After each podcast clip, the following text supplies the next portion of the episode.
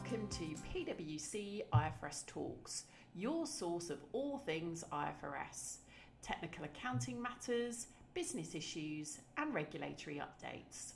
I'm your host, Ruth Preedy. In today's episode, it's August IFRS news, and today we're just going to talk about one issue, and that's IFRS 13, which is fair value. I'm joined today by Andreas Ohl, who is uh, one of our US PwC partners. He leads on valuation and he's also a member of the International Valuation Standards Council. So that's very exciting. Welcome to the podcast studio, Andreas. Hi, Ruth. Happy to be here. So, lots of our accounting standards under IFRS require a fair value measurement. And a number of years ago, the IASB issued IFRS 13, which gave us a single framework of how to measure fair value. It's currently going through its post implementation review, and there's actually a request for information out with comments due on the 22nd of September. So, what we're going to cover in this podcast is we'll talk about basics what is fair value, what are some of the models you can use, and then we'll just also touch on some of the questions that we can receive in the request for information.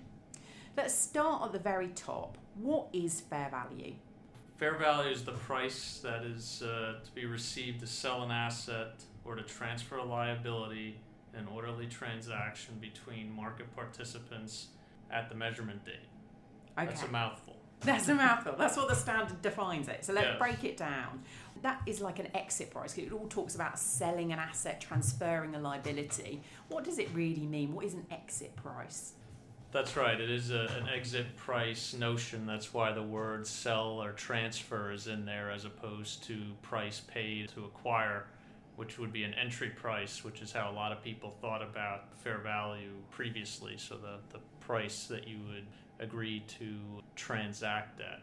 So an exit price is in fact what you would get if you were to sell or transfer the asset to a, a market participant again in a in an orderly transaction at the date in which your that, that's your measurement date for uh, for financial reporting purposes. So in many cases they're not all that different, but there are some nuances you get into in practice as we'll get into as we work through the model.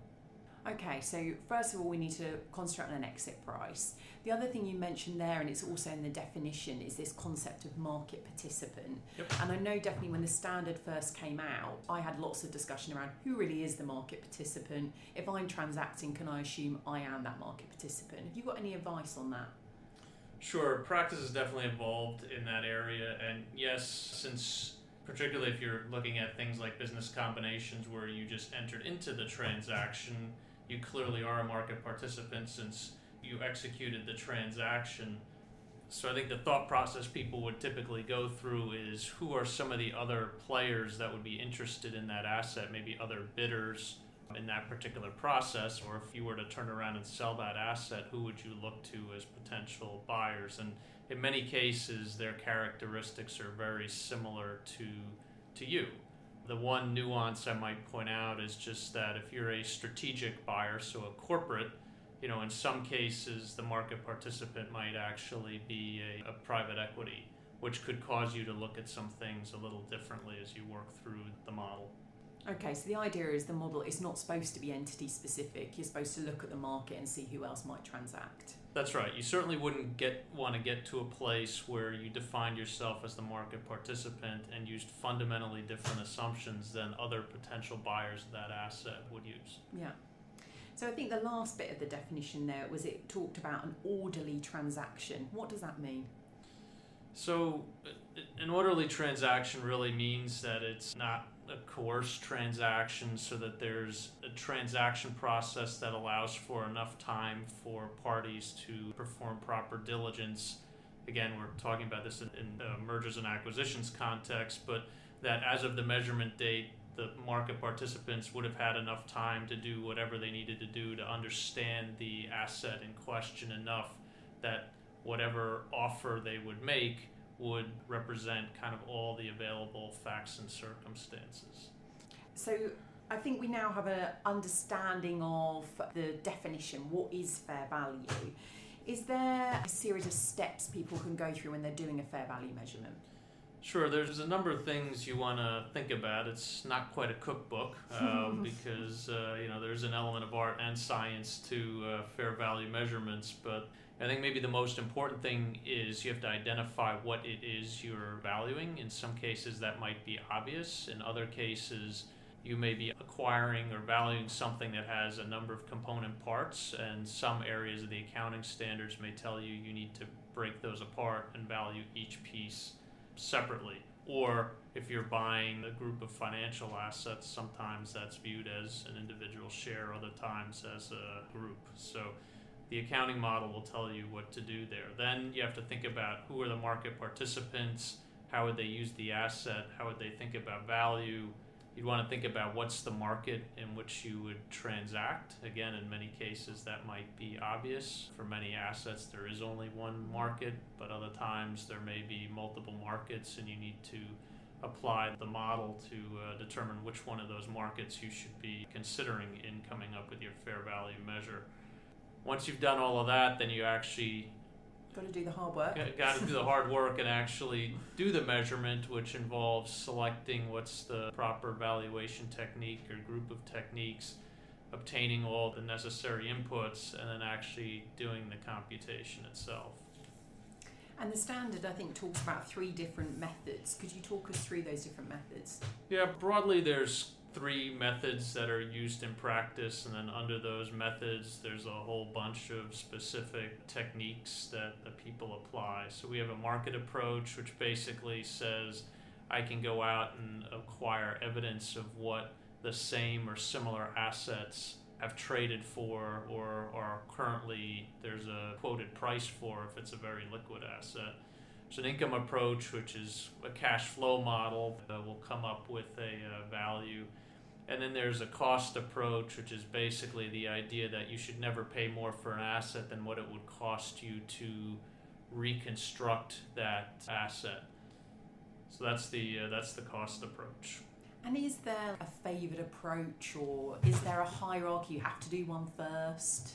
Well, the the approach you would use, and in some cases you might use more than one, is really dictated by what's the asset and what kind of information is available. So you always want to maximize observable inputs, which would tell you that in many cases, if a lot of data on the the value of the asset is available from the market, that's going to push you towards a market approach you you also want to consider just there's there's a lot of industry practice out there around which models work best in which circumstances. I think the, the IVSC standards actually have some pretty good guidance on how to think about circumstances where each of the three models work best. Yeah, I work in a lot of business combinations and intangibles. I definitely see the income approach used a lot because you don't have that market data necessarily. That's right. And so you also mentioned there that actually sometimes it's good to do more than one approach. Is yep. is that a good method to always adopt? If you can use multiple approaches, it's a great way to calibrate whether your primary approach giving you a reasonable value. To the extent that uh, you're able to, to do more than one approach, that's always encouraged. And you know, if you end up with a meaningful difference between the value that the two different approaches are implying, that tells you, you know, you shouldn't just average those or throw one away and use the other one. You really should be looking at them again and saying, is there something I need to do in terms of the inputs most likely to make that gap between the two approaches to narrow that? Yeah, so I think doing more than one, you get a good benchmark at least to see are you on the right track with your with yes. your measurements. Um, you also mentioned there the cost approach from my experience, I tend to see that used the least out of the approaches. Is there is there a time when the cost approach is a really good way of coming up with fair value? Sure, you see the cost approach a lot for tangible assets, particularly ones not airplanes or forklifts, so things that you can't that aren't somewhat generic that you can buy and sell on dealer markets. So think about if I were valuing a steel mill or something like that often the cost to recreate that then adjusted for the current condition and adjusted for where where does that piece of equipment lie relative to what a new state of the art piece of equipment would look like. So there's there's a number of adjustments you make.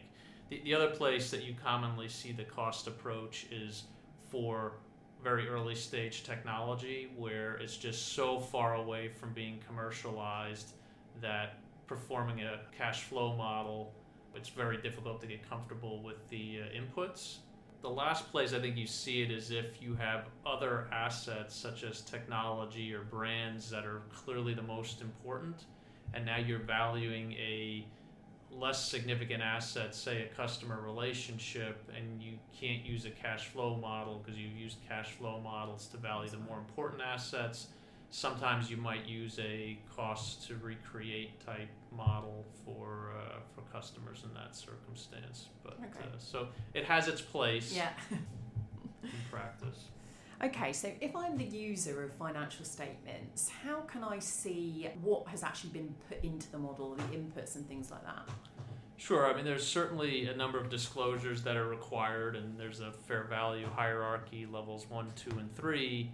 And level one, obviously, you're getting the data from the market. The the other two, you're using inputs that are, to the extent possible, from the market, and that's where you can get some insights into what kind of assumptions went into uh, coming up with the fair value measure, and certain sensitivities around those inputs. Uh, obviously, the the more fair value measures a company has, the more just in order to keep the annual report from looking like a phone book, they have to do some element of aggregation, and in that, maybe more difficult to tell sometimes what all the inputs are just because they have so many measures that they can't do it instrument by instrument. So that brings us really helpfully on to the request for information that's out at the moment. Like I said, comments in by the 22nd of September. One of the things the board has observed by speaking to stakeholders is this point around disclosure. You mentioned aggregation, people have talked about that the actual requirements of the standard are burdensome and sometimes they get generic disclosure. What are your views on that? So disclosures, I just said, is, is a bit of a challenge because it varies dramatically across the industry in terms of how many measures do companies have. And even if you only have a few measures, there's certain models that have lots of inputs, and the model is sensitive to many of them. And then there's other models where, yes, there's dozens of inputs, but at the end of the day, there's three or four that the model is truly sensitive to. And because you have such a wide array of fact patterns in the real world in terms of types of things you're valuing, how frequently you value them, how important the inputs are, how judgmental the inputs are, that I don't think there is a one size fits all that if everybody just disclosed it this way, every you know, users would have perfect information. The other thing the request for information talks about, which I almost want uh, thought about keeping away from because we could have a whole 20 minutes just on this, is the exposure draft that came out in 2014, which we like to call P times Q, the P times Q debate, which is really a unit of account issue. Can you try and summarise that in a, and tell us what is the P times Q debate about? Yep. So P times Q is price times quantity, and the idea is that if you have a uh, observable price for something, well, then the fair value is very simply that price times the number of that something that you have equals uh, equals fair value. So it seems pretty straightforward that if I own 10 shares of a publicly traded company, that the fair value of that on the balance sheet date is 10 shares times whatever the closing price was on that day. Where that gets more challenging is what do I do if I own a couple million shares of a publicly traded company. And by the way, those couple million shares translate into a 70% ownership interest. And so now it's a consolidated subsidiary. Should I do P times Q when I do my goodwill impairment testing? Or should I, in fact, take into account that, well, no, it's a controlling position and the price that I can look up from the stock exchange is a non controlling price. And therefore, maybe the value of what I hold is is different because my unit of account is no longer the share. My unit of account is the investment, the subsidiary, whatever you want to call it. That's just one example. There's other examples of what happens if I own publicly traded stock and debt in the same company, and you know, so I view it as an investment as opposed to you know I own individual shares and individual yeah. bonds. So if I'm a, an investment fund, for example, and so I have investment in company X as opposed to I have a thousand shares and 12 bonds or whatever it might be. So similar to the disclosure issue, I think you have this challenge that there's a lot of different fact patterns, and P times Q works great in certain circumstances, and others it's not quite so clear. And typically, it's the unit of account thing at the end of the day that really dictates. Is the unit yeah. of account the share or the bond, or is it something something greater? Yeah. It'll be an interesting debate to see what comes out of the request for information there, because that's something that we've been talking about for a long time now probably just last thing to touch on is the request for information also then talks about areas of significant judgment within the standard.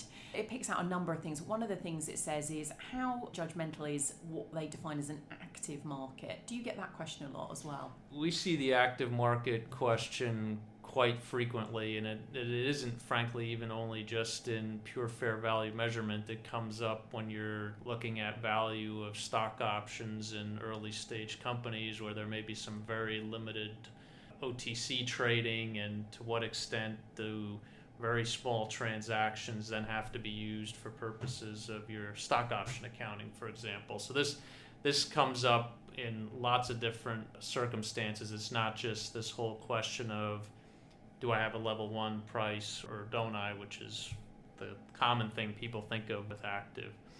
So it, it's certainly a, a very judgmental area. You have a number of different things to think about. How many, I'm assuming it's shares for the moment, how many shares are traded? How, how frequently are they traded? Is it primarily insiders that are trading or is it actually market participants? Has the trading pattern changed? You know, it used to be traded a lot, and now it's not traded so much anymore. So you know, all of those things go into that that assessment. But I think maybe the more important thing, in terms of, is not even whether the trading volume is sufficient for it to be active or not. If you have some sort of trading volume, you can't ignore that price. That doesn't mean you have to do P times Q with it necessarily, but you can't just go to a model and say, well, I'm going to ignore that because it's not an active market, so that's no longer an input. That's yeah. a classic example of I have a model and now I do have some market data, and I have to be able to reconcile the two, even if it's not an active market. It, it is an indication, it is a data point of, of fair value that I need yeah. to factor into my. It's still an uh, observable input. Yes, yeah, I have to factor ignore. into my process. That's really helpful, Andreas. And I think we're coming to the end of our 20 minutes together. Any sort of final, if you had one dream for IFRS 13, is there anything that you would change just to put you on the spot? well, I, I, I think sometimes lost in all the detail of the defined terms and the like in the standard is that to me, what's important to users is really understanding what is it that the fair value measure is sensitive to. And for many, many things, there are a small number of inputs that the model is truly sensitive to.